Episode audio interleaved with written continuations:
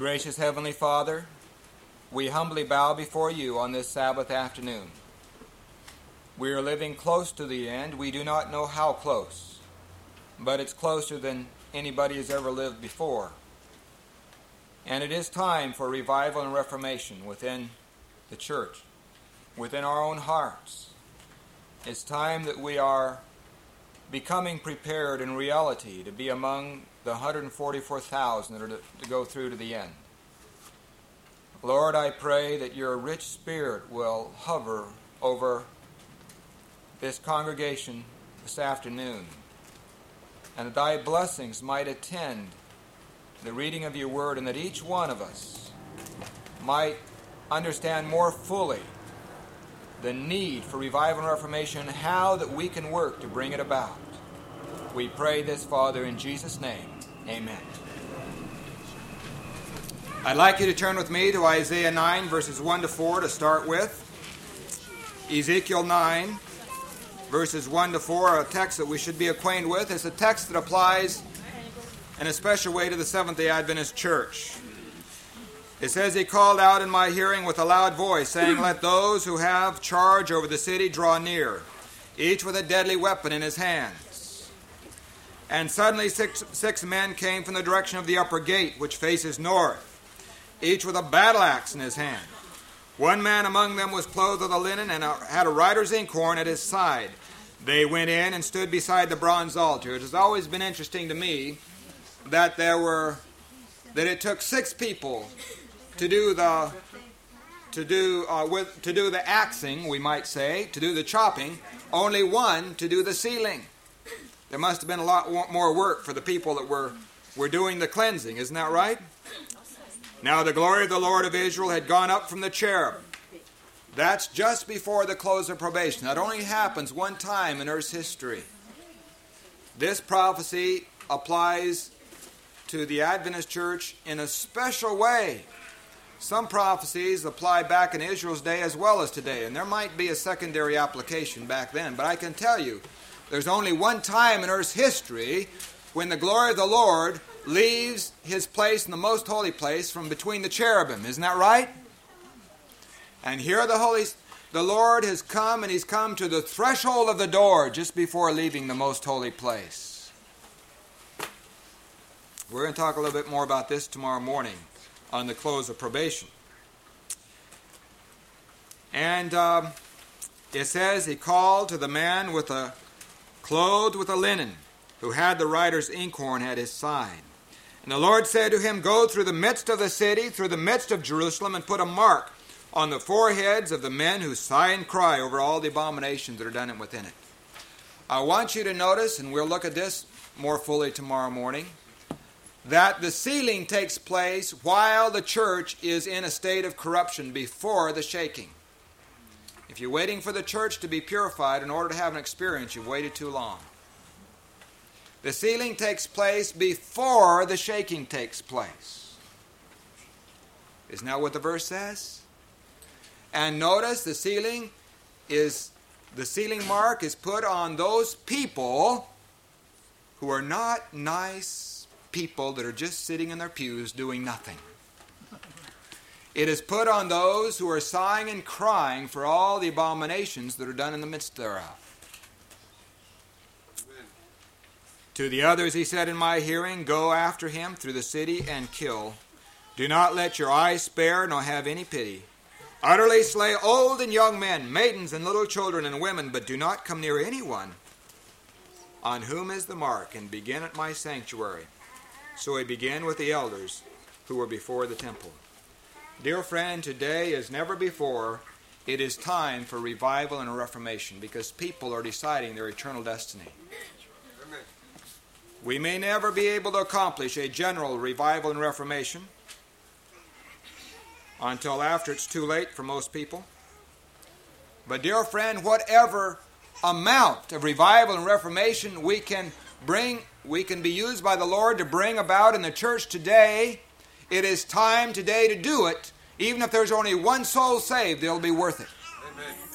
Amen. Souls today are making their decision for, for eternal life or eternal death. And uh, When the shaking comes, it's too late. It's too late.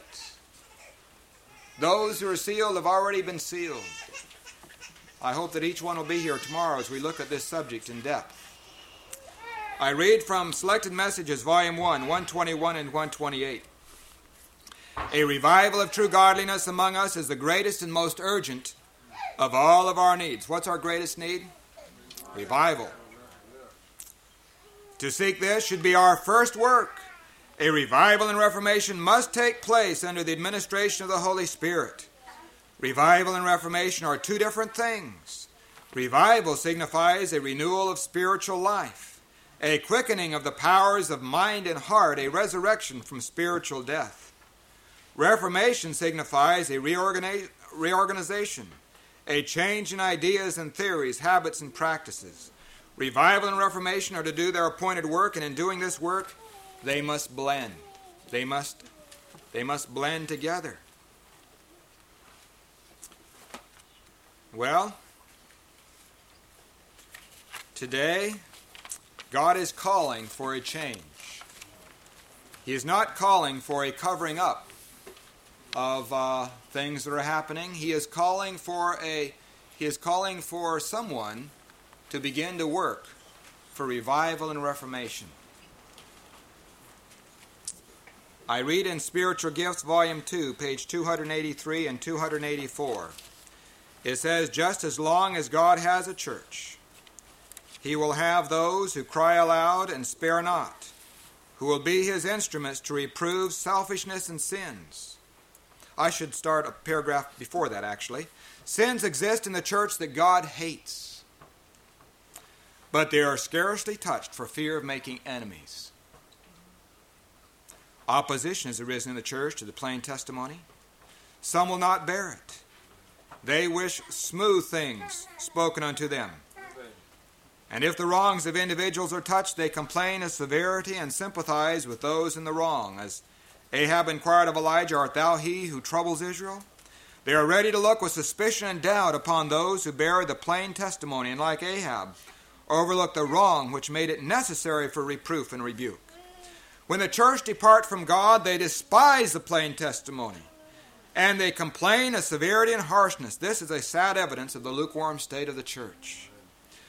But just as long as God has a church, He'll have those who will cry aloud and spare not who will be his instruments to reprove selfishness and sins, and will not shun to declare the whole counsel of God, whether men will hear or forbear. I saw that individuals would rise up against the plain testimonies. It does not suit their natural feelings. They would choose to have smooth things spoken to them and have peace cried in their ears. I view the church in a more dangerous condition than it has ever been before. Experimental religion is known but by few. The shaking must soon take place to purify the church. Sins exist in the church that God hates.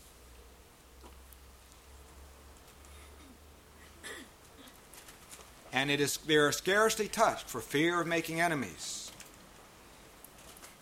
But um, we are told that unless this message is given, that there will be no life in the church. I read over in the next page, it says, Preachers should have no scruples to preach the truth as it is found in God's Word. Let the truth cut. That's an interesting phrase, isn't it?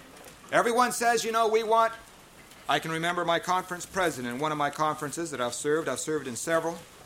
It was when Desmond Ford's uh, doctrine was going around when he was still in the church, but it was during Glacier View time when uh, people were questioning the things that he was saying conference president said, We don't want to discuss anything about Desmond Ford in this conference, either for him or against him, but people believe what he says. That's just leave things alone. He says, We have a smooth conference. We don't want any we don't want any trouble in this conference. We want we want a smooth running ship. I want to tell you that is that is the norm actually. That is not unusual. That's the norm. I've had two different conference presidents tell me that they put people on the conference executive committee because they were troublemakers in the conference and they wanted to appease them and get them on the right side so that they would quit making trouble. That's an interesting way of management, but that is the norm also, by the way. It says, I have been shown that why ministers have not more success. And I want to tell you, our ministers are not having success today. If you want to look at the souls that are coming into the church, there's little success today in the ministry. Why ministers have not more success is they are afraid of hurting feelings, fearful of not being courteous, and they lower the standard of truth. Well, God is calling preachers today to preach boldly. He's calling laymen to speak out. He is looking for a revival and a reformation.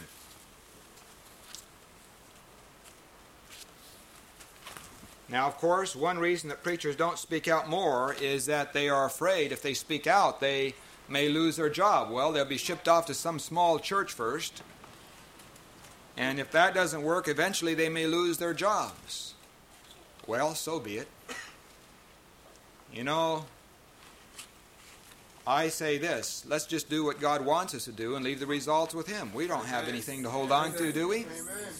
The time may very well come when people do lose their jobs. I read in 5T, page uh, 77, that the time may come when, in fact, all true preachers are not in. The true pre- there aren't any more true preachers in the pulpit anymore. The time may come. That doesn't mean God's not going to have a church. But the preachers of God may not be in the pulpits anymore. I read, in fact, before reading that statement, maybe I should read one over on in uh, page um, one testimony, page 321. It says, In this fearful time, just before Christ is to come the second time, God's faithful preachers will have to bear a still more pointed testimony than was borne by John the Baptist. I don't know how anyone can preach straighter than John, but that's what we're told that they must do. If you read John's message, you'll know that I don't know how you can get straighter than that.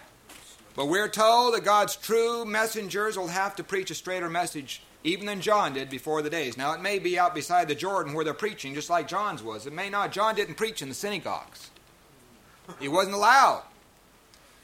But wherever it has to be, this message has to be given today. A responsible, important work is before them, and those who speak smooth things, God will not acknowledge as his shepherds. Now, mankind may acknowledge them. I mean, she's talking about preachers who are receiving the tithe and who are preaching in the churches and who are holding offices, but she says God doesn't recognize them as a preacher. In fact, the next sentence says, A fearful woe is upon them. That's the last pl- seven last plagues that are going to fall on them, you see. I have long since, I, of course, being in the ministry, I have friends in the ministry, many, many friends you know, I don't believe, I believe that we should not, uh, we look at ministers, even ministers who are preaching smooth sermons, they're not to be despised, they're to be, they are to be pitied, dear friends. They're to be pitied. I tell you, the worst possible place to be in the last days is to be in the Adventist pulpit speak, preaching a smooth message. God's fearful woe is upon these dear people, and they do not know it. They do not know it. And I don't, I don't uh, have one bit of grudgery toward one preacher. I feel sorry for the souls that are being lost. My heart bleeds for, for the thousands of people that are being lost because of these smooth, tame messages. But I feel sorry for the messengers. They do not know what is up ahead shortly.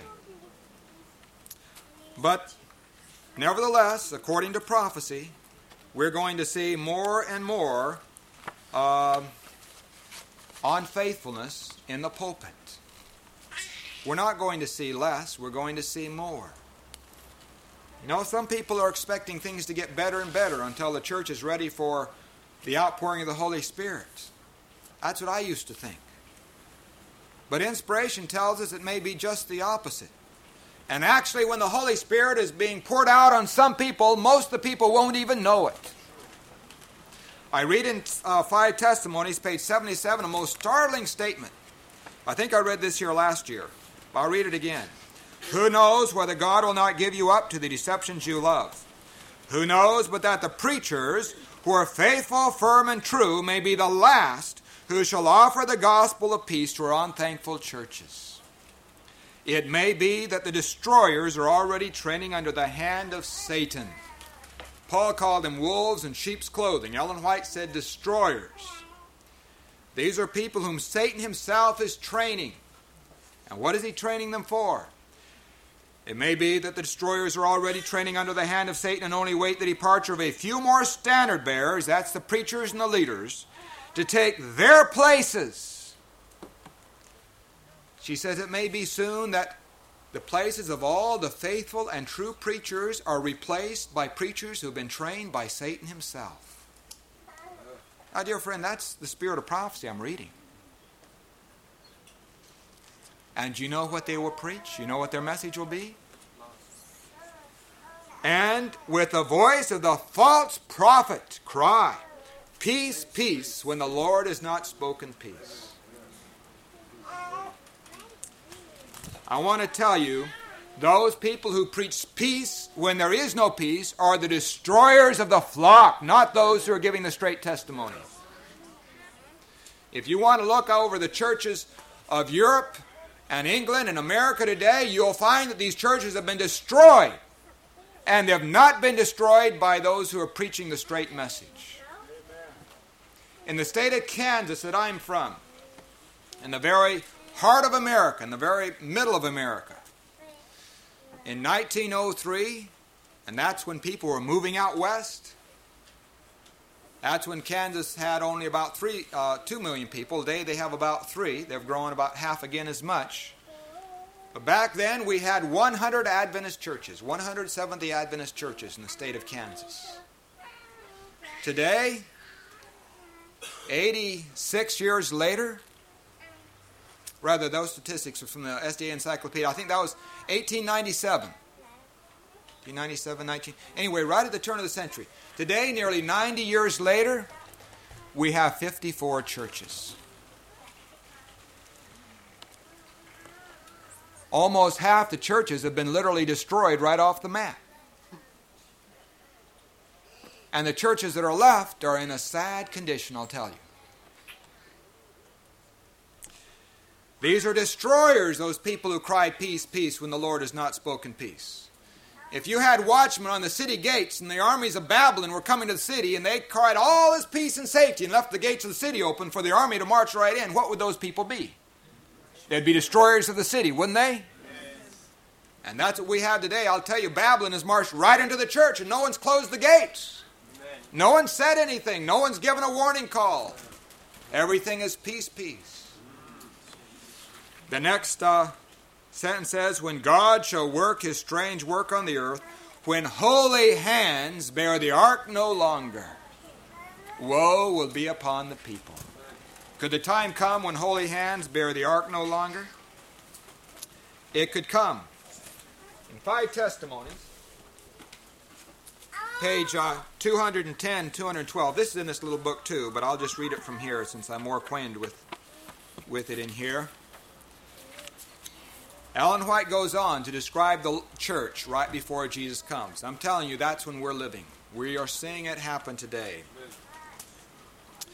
she talks about how that uh, every country and every church is being weighed in the balances. And uh, how that godliness is being lost. She says, at the time when the danger and depression of the church are greatest, the little company, oh, I should start reading a little sooner. That which causes me to tremble is the fact that those who have had the greatest light and privileges have become contaminated with the prevailing iniquity. influenced by the unrighteous among them, even many, even of those who profess the truth, have grown cold and have borne down, are borne down by the strong current of evil. The universal scorn thrown upon true piety and holiness leads those who do not connect closely with God to lose their reverence for His law. If they were following the light and obeying the truth from the heart, this holy law would even more, be even more precious to them when thus despised and set aside. As the disrespect for God's law becomes more manifest, a line of demarcation between its observers and the world becomes more distinct. Love for the precepts increases with one class, according to as contempt for them increases with another class. So there's going to be two classes of people. One class reverence the law more. Another class set the law aside and begin to preach grace and these kind of things as though no one can keep the law and it's not necessary. Do we find this happening in the church today?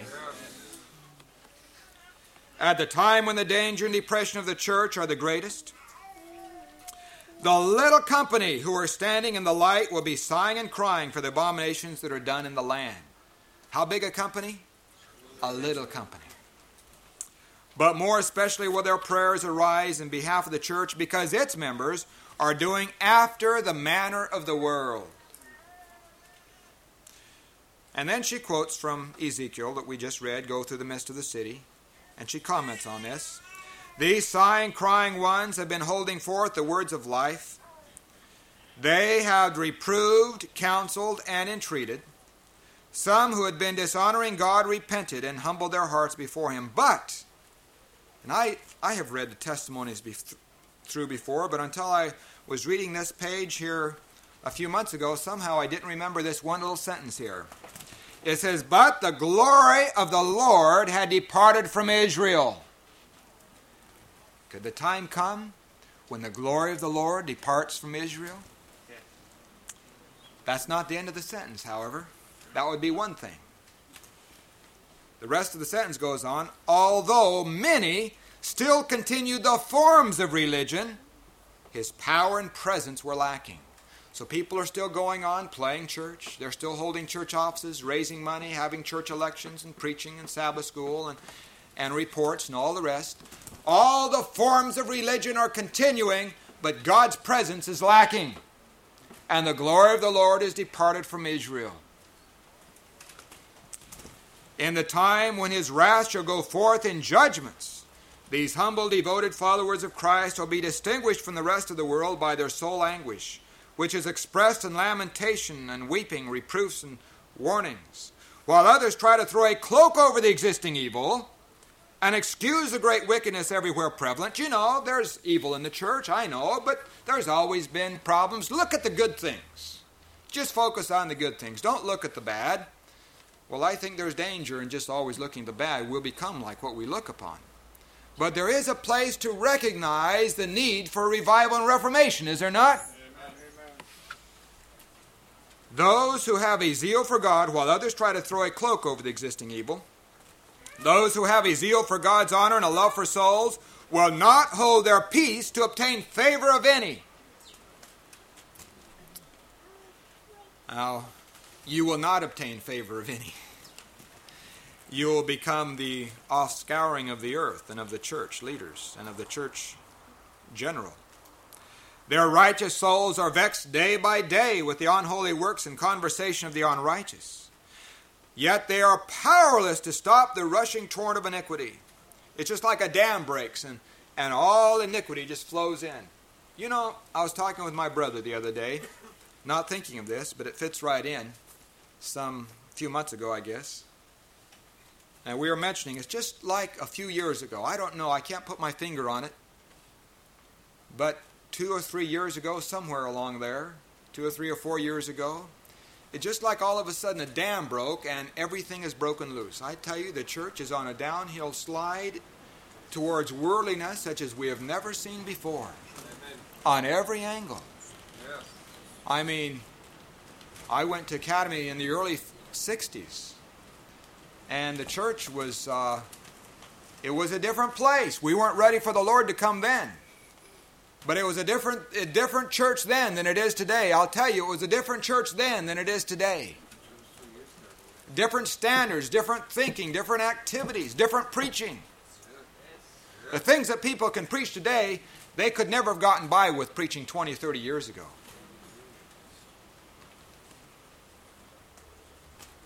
They are powerless to stop, stop the rushing torrent of iniquity, and hence they are filled with grief and alarm. They mourn before God to see religion despised in the very homes of those who've had great light. They lament and afflict their souls because, and listen to these four things pride, avarice, that's love for money, selfishness, and deception of almost every kind are in the church. Amen. Amen. The Spirit of God, which prompts to reproof, is trampled underfoot, while the servants of Satan triumph. Amen. Dear friend, if you're looking for God's message to triumph, if you think that God is using Hope International, for example, and you have any idea that they might triumph, don't hold your breath. Because this says that the servants of Satan are going to triumph in the church. Now I tell you, I pray, I pray every day. No, I don't pray every day. I pray regularly when I think about it, quite often, for uh, the 1990 General Conference. Uh, we pray in our office for the 1990 General Conference every so often. And I, I just hope that there is the greatest revival and reformation we've ever imagined, but I'm not holding my breath. I don't I hope it doesn't happen. But I'll tell you, I will not be surprised if it's not the greatest landslide toward worldliness we've ever seen at any one time in Earth's history, in the church, and in the history of the church. I'm not looking for anything great to come about it, come from it.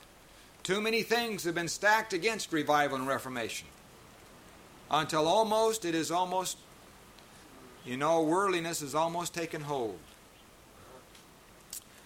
Um, it says, The servants of Satan triumph. God is dishonored and the truth is made of none effect. Now, listen to this, however. It sounds pretty bleak, maybe. But you know, it is, it, are, it is these experiences that make us who are faithful and true by God's grace, if we are faithful and true, make those who are faithful and true, it gets them ready to go through the time of trouble and ready for Jesus to come. God doesn't want there to be iniquity in the church. God wants a pure and clean church. But since He does not have a pure and clean church, it still works out for His glory for those who remain true because they have to learn to stand alone for the Lord. The next sentence says, The class who do not feel grieved over their own spiritual declension, nor mourn over the sins of others, will be left without the seal of God. I'll tell you, dear friend, if there's anything I don't want to happen, is to be left without God's seal. I mean, why go on playing religion only to be lost in the end? Just go out to Las Vegas or someplace and gamble your life away and try to enjoy what you have. If you're if you're going to be lost anyway. Why, you know, go ahead and go to the beach on Sabbath morning and mow your lawn and put your nose to the grindstone and try to enjoy that kind of a lifestyle if you're not going to be saved anyway. You know, why go through, and I don't mean to make it sound like it's, I enjoy religion myself. I, I think it's the greatest uh, thing there is. But nevertheless, Paul, as Paul said, why, why go through the motion, any motions, if you're not going to be saved anyway? Why go to church? Go to the nightclub. You know? Why, why do it if you're not going to be saved anyway? The Lord commissions his messengers, the men of slaughter, with slaughtering weapons in their hands. Go you after him through the city and smite. Let not your eye spare, neither have you any pity. Slay utterly old and young, both maids and little children women. But come not near any one upon whom is the mark, and begin at my sanctuary. Then they began at the ancient men who were before the house. Here we see that the church, God's sanctuary, was the first to feel the stroke of the wrath of God. Won't it be something to see the plagues coming down? You know, the seven last plagues, and lo and behold, they rest on the church first. Won't that be startling? And here it's God's church, and here they are the ones who are being under the judgment of God.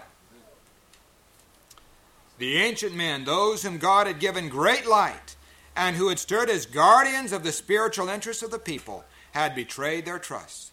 They had taken the position that we need not look for miracles and marked manifestations of God's powers in former days. Times have changed, they said. I mean, God may have burned down Battle Creek back then, but He's not going to do anything now. All we have to do is vote it through and it'll be okay. These words strengthen their unbelief, and they say, The Lord will not do good, neither will he do evil. He's too merciful to visit his people in judgment. Thus, peace and safety, this is page 211 now of 5T. Thus, peace and safety is a cry from men who will never again lift up their voice like a trumpet to show God's people their transgression and the house of Jacob their sins. These dumb dogs that would not bark are the ones who feel the just vengeance of an offended God. Men, women, little children all perish together. I don't usually read this much. I'm not a reader, I'm more of a preacher. But I can't say these words, you see. These words are so strong it takes a prophet to say them. Just another couple sentences here. The abominations for which the faithful ones were sighing and crying were all that could be discerned by finite eyes. But by far the worst sins, those which provoked the jealousy of the pure and holy God, were unrevealed. The great searcher of hearts knows every sin committed in secret by the workers of iniquity. It says, For all that can be seen, and there's plenty that can be seen, what cannot be seen is far worse than anything that can be seen. I'll tell you, dear friends, we are fulfilling prophecy. Like it or not, we're fulfilling prophecy.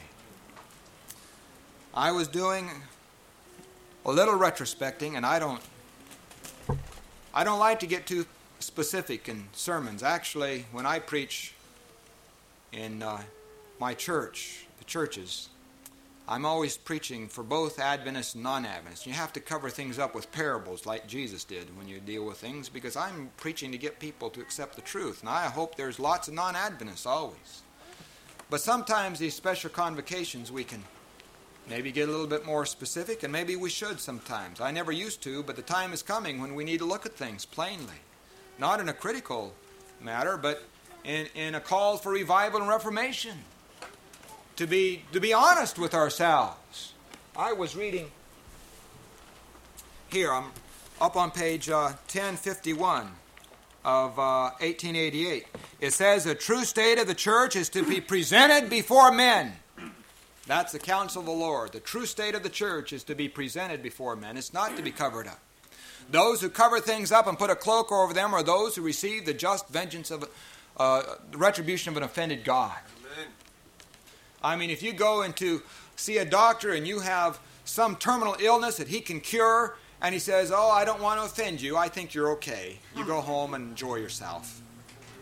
I'm telling you, when that person dies, the spouse would sue the doctor, right? They'd be offended. They said, Listen, you mean you didn't want to hurt my husband's feelings? And you let him die, and now I have here, I have to raise these kids myself, and I have to go to work, and, and I don't have my husband, and you could have saved him, but just simply because you didn't want to offend somebody's feeling, you let him die? I think it's time that we start looking at ourselves, don't you? Because there's a, there's a balm in Gilead, there's a cure that can cure these things if we'll see them. We'll see our need. But I was thinking over some of the things in the church, how it used to be. Now, I didn't grow up in England, so I can't tell you how it used to be in England, but I can tell you how it used to be in America. I can remember when I grew up as a boy in the state of Washington and lived in Tennessee for a while, then grew up most of my time in Colorado. There was a difference, for example, in the dress of Adventists compared to non Adventists. I can remember we'd be on vacation or up in the mountains or someplace, and we'd see somebody, and uh, there was something different about them because they didn't have all of the ornaments of the world on and they weren't dressed like the world. And we would wonder, are they Adventists? Sometimes we'd be bold enough to ask uh, if they are Adventists. Usually they were. Usually they were. You don't see that distinction anymore in America. There's no distinction whatsoever between the dress of an Adventist and a non Adventist. If you see somebody that's dressed plainly today, you say, I wonder if they're a Mennonite in America. You probably don't have Mennonites here. I wonder if they're something, you see. Now, I want to tell you, I'm not blaming our Adventist people. They've never been taught, most of them. Many of them have come into the church in the last five or ten years and they have never been told anything. I mean, they're sincere in heart, some of these people. We should not look, look with askance on, on people who don't know better. We had a sermon in our church in the, in the uh, largest church in Wichita, 700 member church. I guess it's 650 now. Here just two weeks ago, and somebody gave me the tape, the conference, the Union, Union Evangelist, who's holding a series of meetings. And he was sharing how that we're not saved by the way we dress or don't dress. He said, This isn't a part of the gospel. He said, We're saved by Jesus. It all sounds good, doesn't it? And we shouldn't be sharing with these people these kind of things that used to make us different from the world. Well, they come in, they don't know. They've never heard, you know. They come in, they're baptized, and they're admitted into the church. We're here to love and to educate. But I'm telling you, something has happened. For whatever the reason, for whatever the cause, something has happened, at least in the churches in America, in this regard. I think of the diet.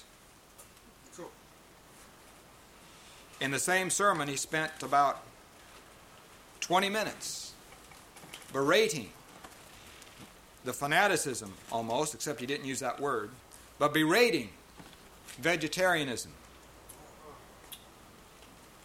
Now, I don't say that, you know, that everyone who hasn't gained the victory over diet is lost by any means. That's not my message.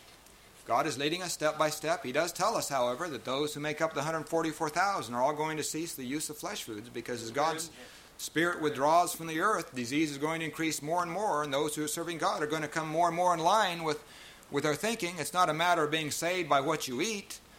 Um, and the Lord is leading us each step by step, and flesh is only one aspect. Well, He went beyond flesh. He mentioned coffee, on how that uh, He says we're not saved by whether we drink or coffee or not. Uh, it was in His 11 o'clock message. He said we're saved by Jesus, not by whether we drink coffee or not. Well, dear friend, we're not saved by whether we keep the Sabbath or not, are we? I mean, we're not saved by whether we murder people or not, are we? Are we saved because we don't murder someone? Might as well go murder someone, right? Since that's not what saves us. But you know, many people, they just drink all this in. They drink it in. Itching ears, you know, they hear what they have, what they want to hear. He then began on the spirit of prophecy. This is all in one sermon. He mentioned how his uh, daughter and son and Loma Linda, they got in with this group who began to try to follow everything the spirit of prophecy says. Can you imagine such a fanatical group?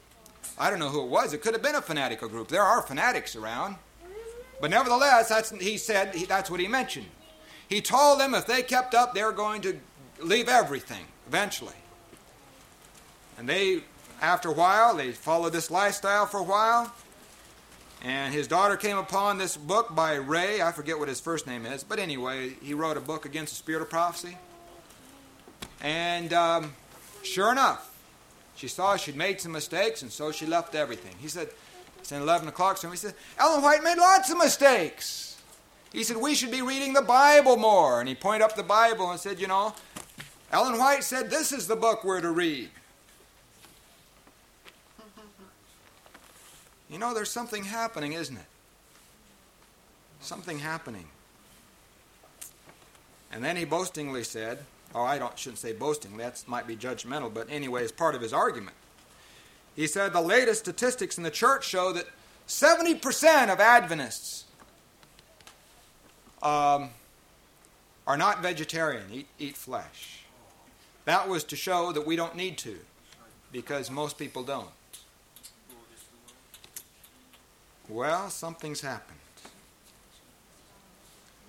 Now, when I grew up, there weren't a lot of people that were really strong health reformers, but at least we tried to make a pretense. We weren't quite so bold about it.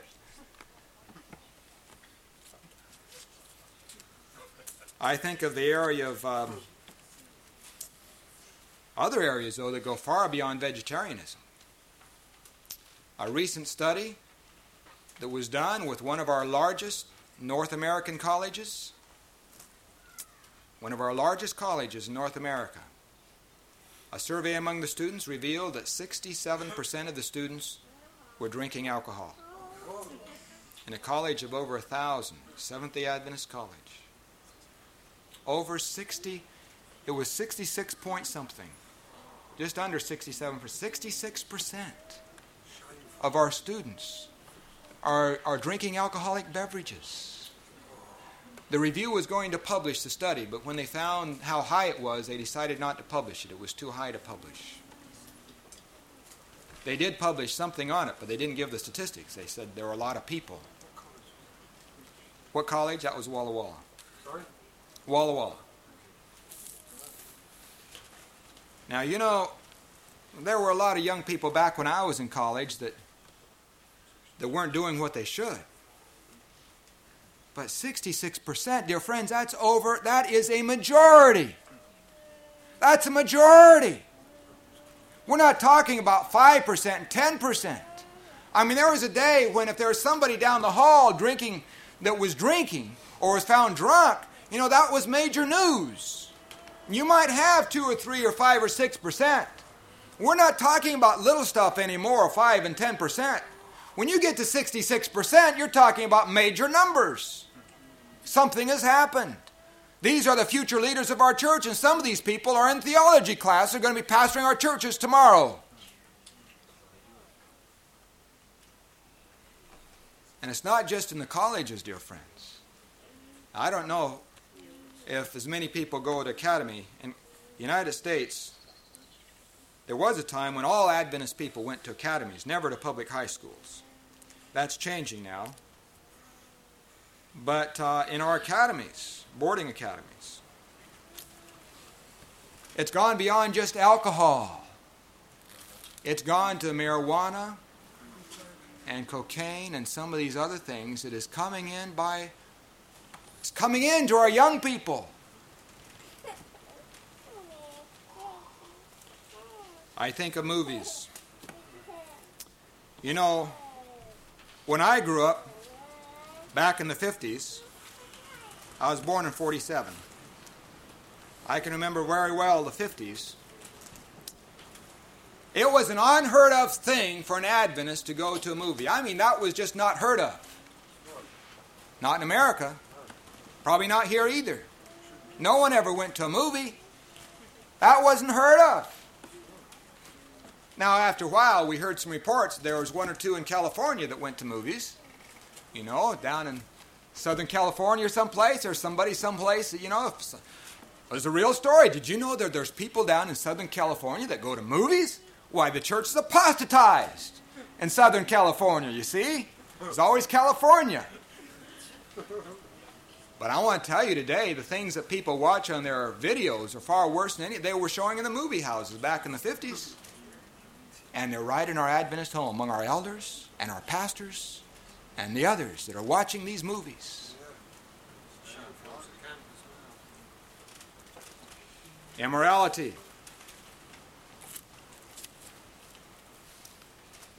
Immorality has taken over our young people in our colleges. It used to be that in the colleges in the world, you know, most young people had experiences in, in uh, relationships with one another before they got married. I want to tell you, most of our Adventist people are in that same condition today. We are where the world was 10 or 15 years ago today. We may not be quite up with them, but we're trailing behind pretty good. We're not far behind. And it's come right on up into the ministry. Well, I don't like to look at these things, but somehow we need to have our eyes open to see that something has happened in the church today. And probably more than any of those things, the thing that is that to me is the most unbelievable event that has happened today is when our church, not just these other things of worldliness and and uh, apostasy, come into the church. But when our church begins to make an image to the beast, I say something has happened that calls for revival and reformation. You know the definition of an image of the beast in great controversy is when that when the church and state unite to enforce religious dogma or to restrict the exercise the free exercise of religion and religious conviction by boycott and persecution and lawsuits. That is making an image to the beast. Is that not that the definition of making an image to the beast? The union of church and state for the enforcement of religious dogma and the restriction of religious liberty? That's what the image of the beast is. And we can take people because they believe they have a religious conviction that they are to call themselves Seventh day Adventists.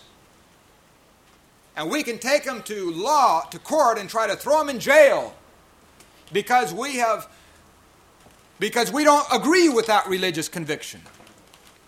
We are, we are, we are standing on dangerous ground, dear friends. The Spirit of prophecy has some powerful things to say about lawsuits, brethren suing brethren, and going to the courts of law. But I mean, we're not going to the courts of law over money. We're going to the courts of law because of religious conviction and to repress religious conviction, dear friends. To persecute those who are following their religious convictions. You know, somehow I always expected this to take place by the union of, of apostate Protestantism with Catholicism. Never did I expect it to be the Seventh day Adventist church that led out in making an image to the beast. I never dreamed of such a thing. Never did I expect there to be a union of apostate Adventism with Catholicism, with Catholic lawyers and all the rest to try to persecute our people. Never did I expect to see the Adventist church taking our people to court. Oh, I thought that there would be apostate Adventists who had left the church, you know, and were no longer Adventists. They were Methodists, Baptists, Catholics, or something. Former Adventists taking our people to court. I never thought it would be our Adventist people themselves. Did you? Was I in the dark someplace? I was in the dark. I, maybe everyone else wasn't, but I sure was.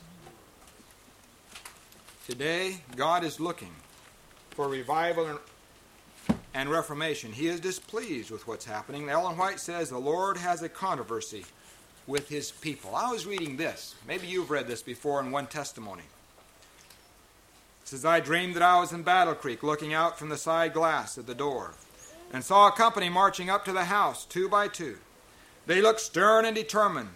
I knew them well and turned to open the parlor door to receive them, but thought I'd look again. The scene was changed. The company was now company now presented the appearance of a Catholic procession. She's talking about leaders of the battle of, of the General Conference here back in her day. And they looked like a Catholic procession. One bore his in his hand a cross. That's the that's the oh what do they call that? Well, they have a crucifix, but they also have uh, something else. I can't say it right now anyway. One bore in his hand a cross, another a reed. And as they uh, approached, the one carrying a reed made a circle around the house, saying three things. This house is prescribed. You see, this is um, uh, in the Catholic Church. They take some books and they put an imprimatur on, and other books are prescribed. These you can, these magazines you can read, and these you shouldn't read. You know, these works you can hear, these you shouldn't hear. These preachers you can hear, these you shan't hear. You shouldn't hear. This house is prescribed. The goods must be confiscated. They have spoken against our holy order. I found myself in the midst of a company, some of whom I knew, but I dared not speak a word for fear of being betrayed. That was the most singular vision that I can think of that Ellen White had. And dear friends, we are seeing it happen.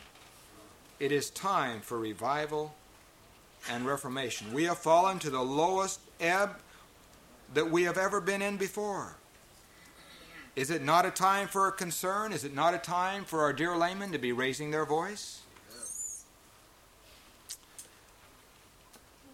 Is the church not suffering from a want of godliness and from, uh, from the presence of the Holy Spirit? Do we not see that God's Spirit has departed from us as never before? We need a reformation. And many people know that we need a reformation. Many people are praying for reformation. Why then don't we have a reformation? Do you know why we don't see any reformation taking place? Because a reformation costs something, it costs too much. You see, it takes reformers to bring about a reformation. It doesn't just take praying. I think of Elijah. He was praying for reformation and praying for reformation. He preached pretty, he prayed pretty boldly. He says, Lord, he said, um, withhold, stop, bring a curse on this church so that we can wake up. He said, stop the rain, stop our temporal prosperity, stop the offerings, stop the tithe, stop everything, just stop it, bring a famine so that people can wake up and see where they are. God came down and touched Elijah on the shoulder and he said, Elijah, go give that message you've been praying for. He says, Me? Lord, I'm happy just to keep on praying. God says, No, you're the one. You go give that message now. And so he went. Did it cost him something? I want to tell you, he became an outlaw. He became an outlaw. His life was hunted. And even after three and a half years, when he came back, there wasn't one man who was willing to stand with Elijah. Not one. He stood there all alone on Mount Carmel. Not a voice was raised in his defense. He was all alone.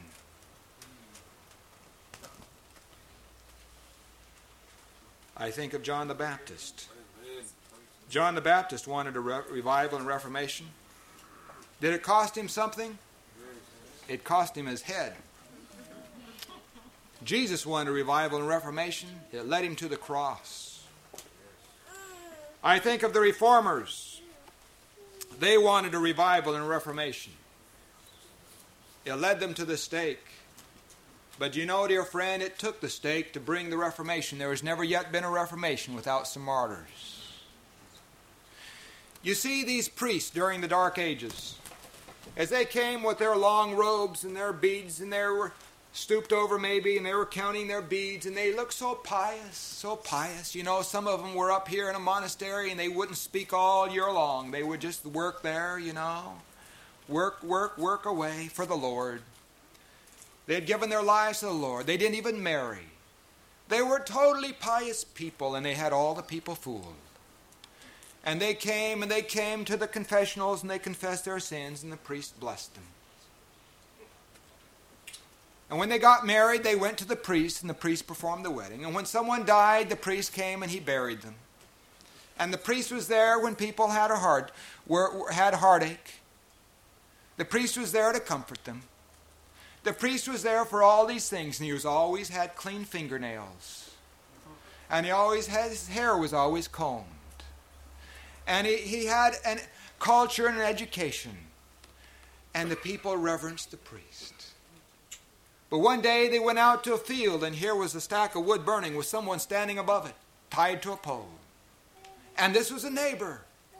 Why, this neighbor had never done anything wrong as far as he knew. He had been a good man. And he was so kind. He had the love of Jesus in his heart. But there he was burning, and pretty soon you could st- smell the flesh burning, cooking. And the hair was on flames, and the clothes were burning, and the flames were rising. And the people looked and they said, Oh, that's so strange. What's wrong? But they saw the priest there, you know, counting their beads. I don't know what happened, but there must be something wrong. And a little doubt came in their minds. I wonder if there's something wrong here with the priest. But no, there can't be anything wrong with a priest. He was there when we were sick. He married us. And he always says his rosary, and he's always so neat and clean. He's so pious and humble. It can't be the priest, they can't be that bad. There must be something we don't know.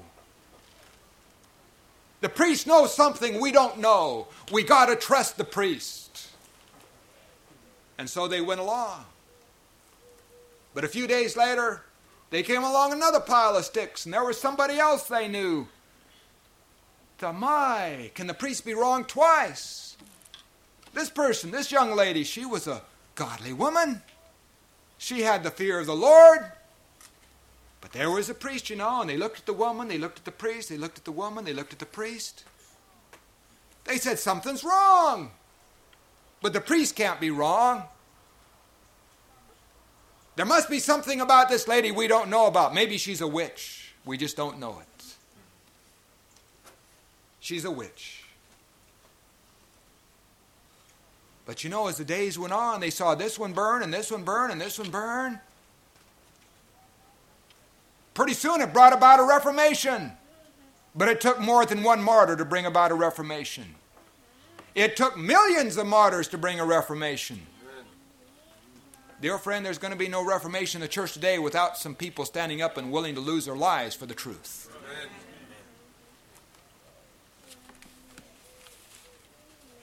You know, we want a reformation. We pray for a reformation.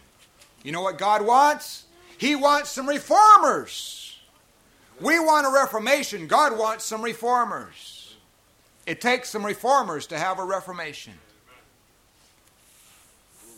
I wonder how many would like to pledge themselves to be reformers. You know, the time has come when no one can stand on the fence any longer. You have to go one way or the other. Jesus said in Matthew 12, verse 30, that he who is not with me is against me. Three Testimonies 281. It says, If God abhors one sin above another, of which his people are guilty, it is doing nothing in a case of an emergency. Indifference and neutrality in a religious crisis is regarded of God as a grievous crime and equal to the very worst type of hostility against God. Those Jewish people back in Jesus' day who were neutral between Jesus and the high priest and who just took no position, they allowed Jesus to be crucified and never raised their voice. They weren't neutral. They were guilty of the blood of Jesus Christ. Dear friend, it's time to get off center. It's time to get off the fence. It's time to get out of our state of neutrality. It's time that we are deciding that we are willing to go to be reformers no matter what it takes. Now, what does it take to be a reformer?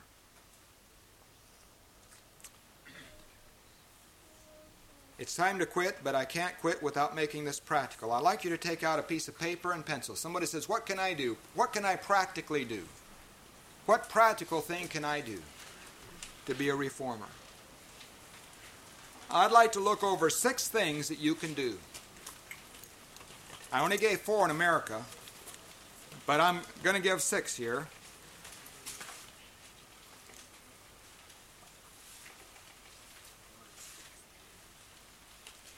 Six things. If you have a piece of paper and pencil, you know, we only remember about between 5 and 10% of the things we hear from a sermon. And uh, I'm quite sure that if you, you, you, probably won't remember most of what we've already covered, except maybe the general gist or the theme, which I hope you do. But I'd like you to at least remember the things that we can do to bring about a reformation. We won't do it unless we write them down. At least write down their main headings. The first thing we can do, I suppose you could figure out yourself, but let's write it down anyway because it's the first step and we can't have any other steps without the first step.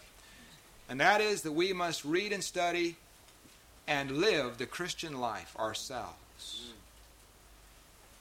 We must ourselves live a reformed life. We must learn to have devotions.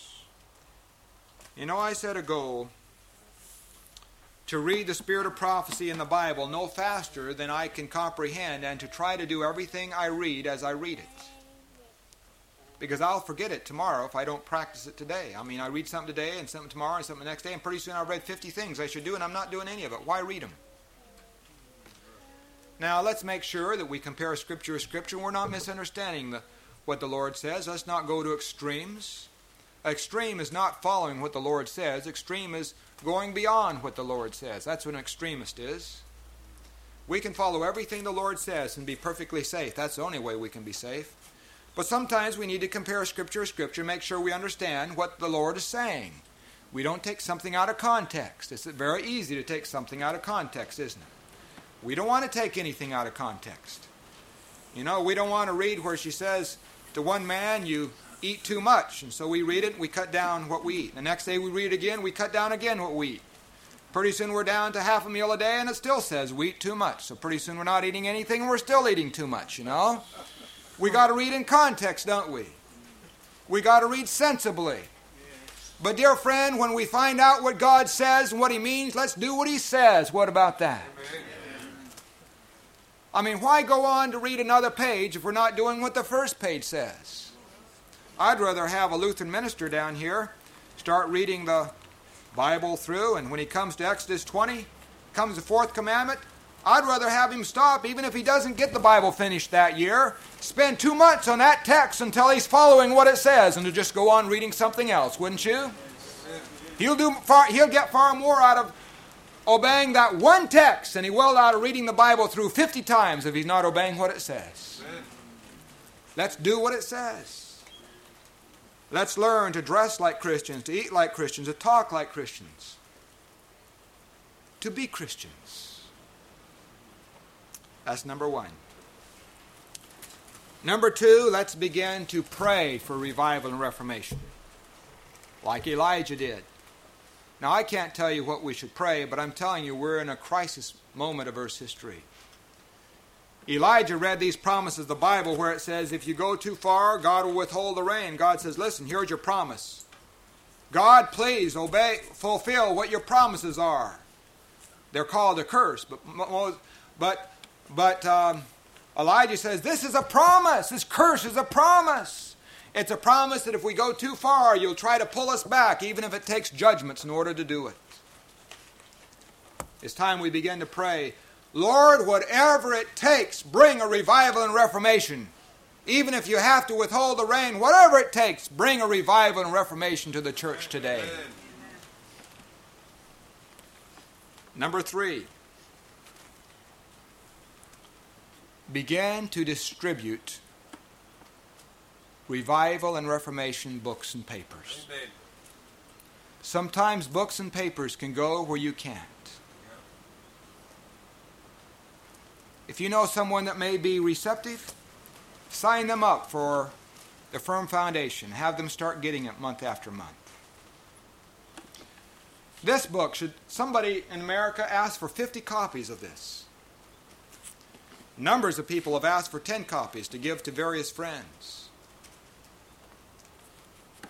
This book that Elder Spear just wrote on um, the voice of authority and some of the other books he, he's written, Will the real Seventh day Adventists stand up? Some of the books that the Standish brothers have, have written,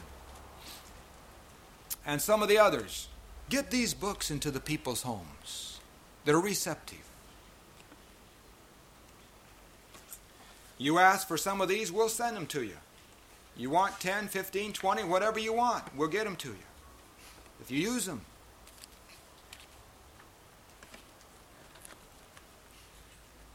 Now, the fourth thing we should do, we're getting a little bit more ticklish here, but the fourth thing that we must do is to speak up, dear friends. We must speak up. We must not be dumb dogs, like Ellen White said, or some of our preachers are. We must not be dumb dogs. It's time that we speak up. God expects us to speak up. Oh, I wish I had a whole hour on this subject. Now, there is time and place, you know. There's a place in a board meeting to speak up things that you don't stand up in the 11 o'clock service and speak up. I don't think that we ought to be standing up after the preacher gets done. That would just cause disrepute. Jesus didn't do that. He didn't go into the sanctuary and when the preacher got done, stand up and contradict him. Now, I'm not saying God won't move someone to do that sometime or someplace, but if He does, we better make sure it's the Lord doing it, not our impulsive nature. But, dear friend, there is a place to say something. I have people on church boards.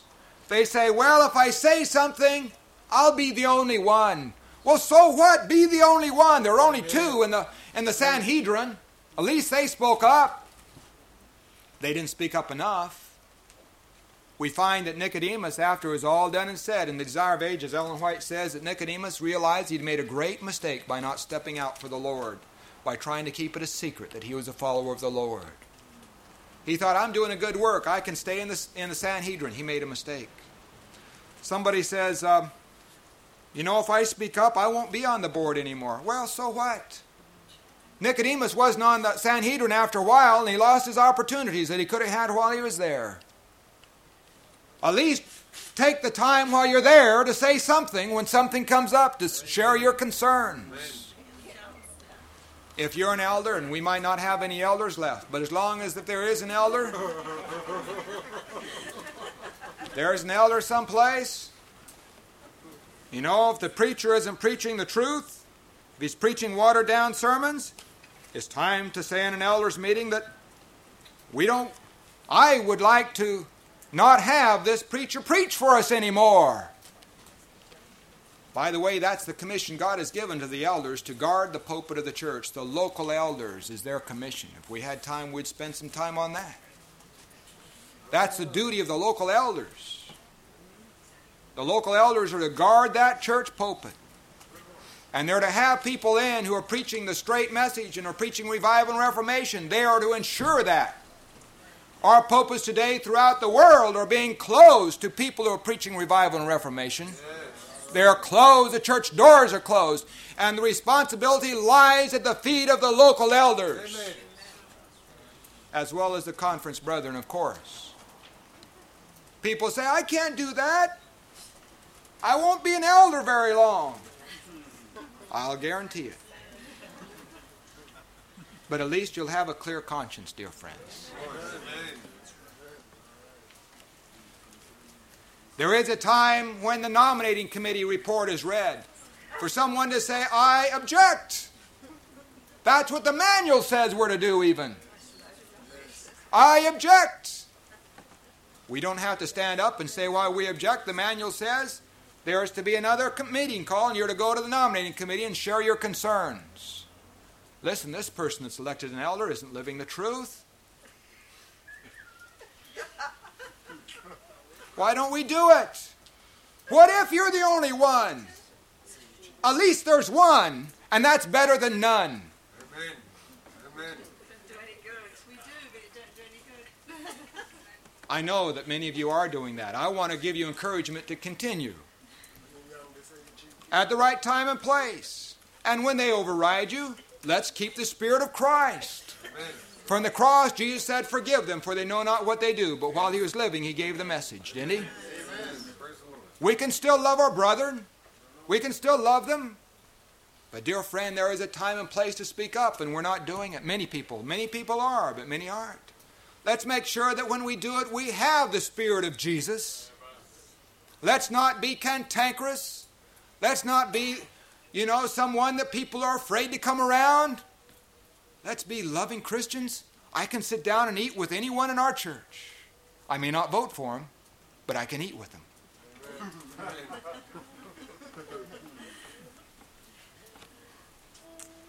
Number five. It is time, and I know this is happening here too, but let's let's increase it. I think Monica has some meetings in her home. It's time that we are getting those who are interested in revival and reformation, as is happening many places here, but if there's even one soul here that is not in a weekly a weekly revival meeting of some time, don't let that continue. It is time that everybody becomes connected with some weekly revival and reformation meeting. The Bible says we are to draw together so much as we see the day approaching in Hebrews 10:25.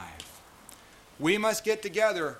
I'll tell you when Wesley brought about a reformation in England here, it was done through the small Methodist meetings that met in people's homes and little halls here and there. These people were all still Anglicans. They were all still members of the Anglican Church but they met together in small meetings, meetings during the week and it brought about a great revival. Now, the time came when they were kicked out of the Anglican Church. The time came when a new church was formed. We're not going to see a new movement now. The Lord has told us that this movement is going through, this movement. The Seventh day Adventist movement is going through to the end. Amen. But, dear friend, we can learn from the methods of John Wesley and Charles Wesley. Ellen White talks a lot about them in Great Controversy, and they're given it as an example for us. And we're not going to have a revival and reformation unless we're getting together in prayer and study also. Jesus said, Where two or three are gathered together, there am I in the midst of them. Where two or three are gathered together. It may only be two or three. So what? Get at least one other person. If there's no one else in your area, if you're the only one, I'll tell you something you can begin to pray for. You can begin to pray, and I believe the Lord will answer this prayer. I believe there's enough promises in the Bible that He'll answer this prayer. Lord, send me one other person that I can meet together with every week to pray and to study for revival and reformation. One other person. So soon, Lord answers that prayer, and there's two of you meeting and studying. You begin to pray and fellowship, and you invite people over for dinner, and then you invite them to come to your meeting. And pretty soon someone joins, and you have three. And you all pray for the church, and you pray and you study, and you invite people. Pretty soon there's four. And pretty soon a revival is taking place, is taking place in the church. The seeds are being sown, and people are being saved. Church members are being saved. People in the world are being saved. And number six,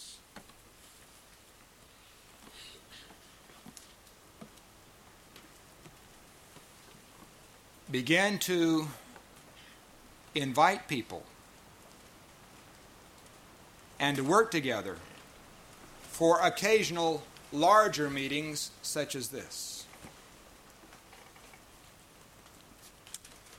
I want to tell you once again there has never yet been a revival and reformation without meetings.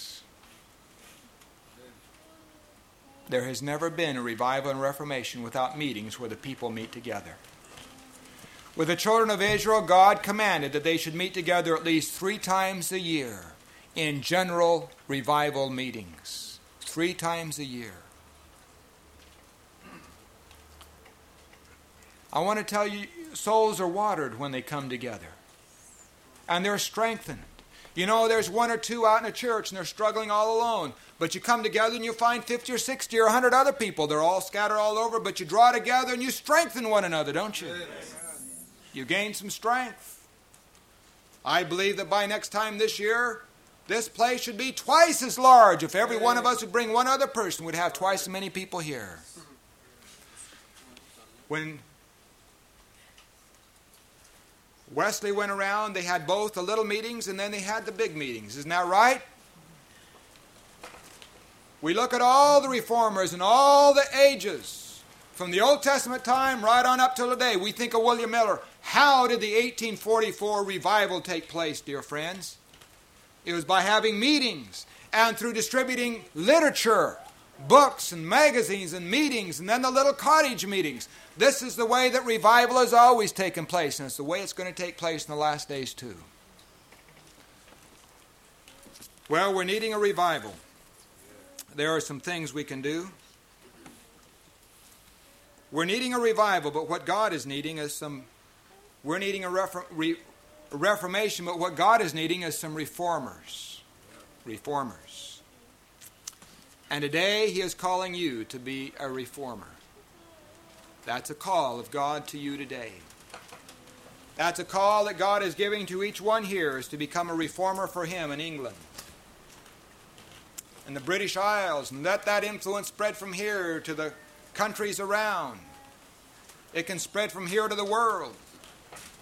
To become a reformer, you have no idea the influence that you can have.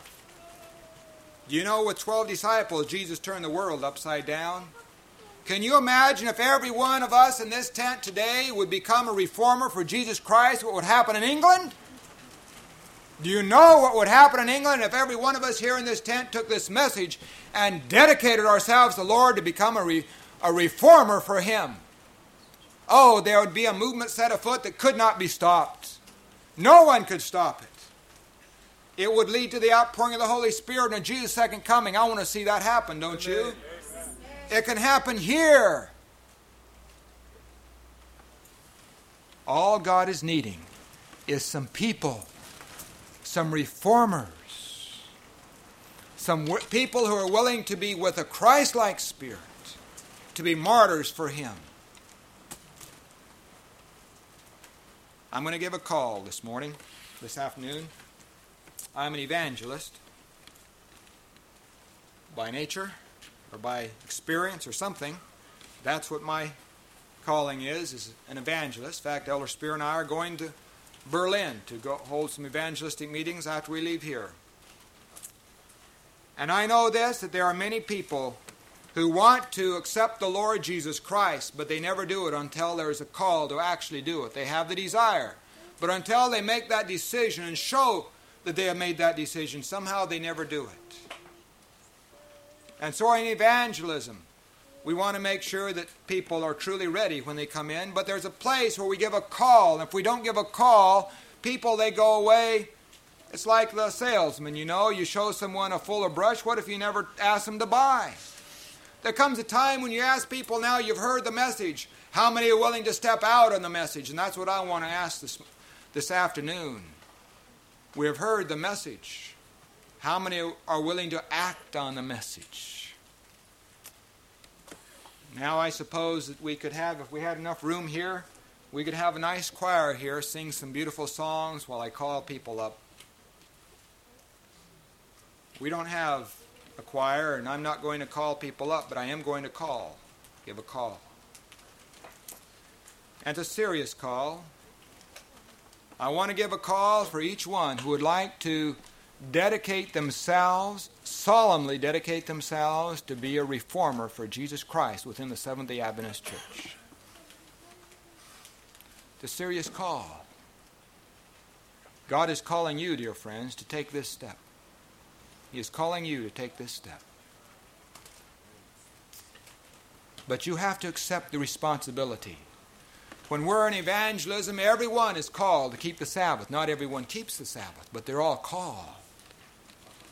And, dear friend, I don't know if everyone here will accept the responsibility of being a reformer. But, dear friend, you're all called. God is calling you today to be a reformer for Him within this church. Within this church that He gave His life for. Within His remnant special church, He is calling you to be a reformer.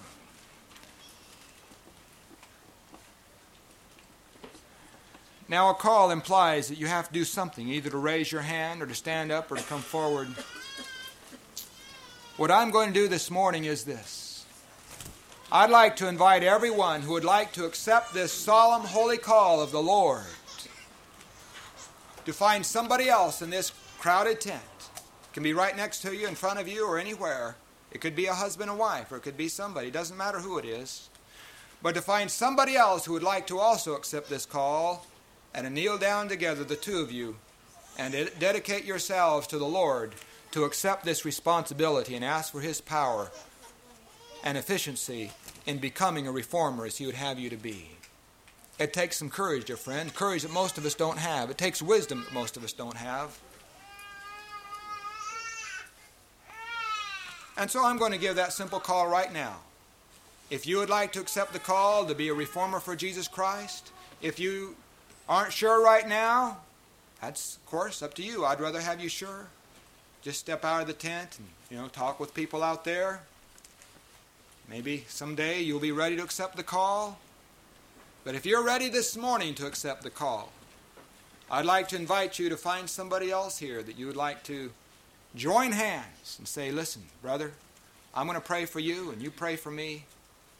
I'm going to ask and the Lord to help you in this work of reformer and to dedicate you for this important, holy, apostolic office. And you pray for me. And let's ask for the Lord to seal this commitment. Amen. And that He'll make us a powerful reformers for Him in a humble way.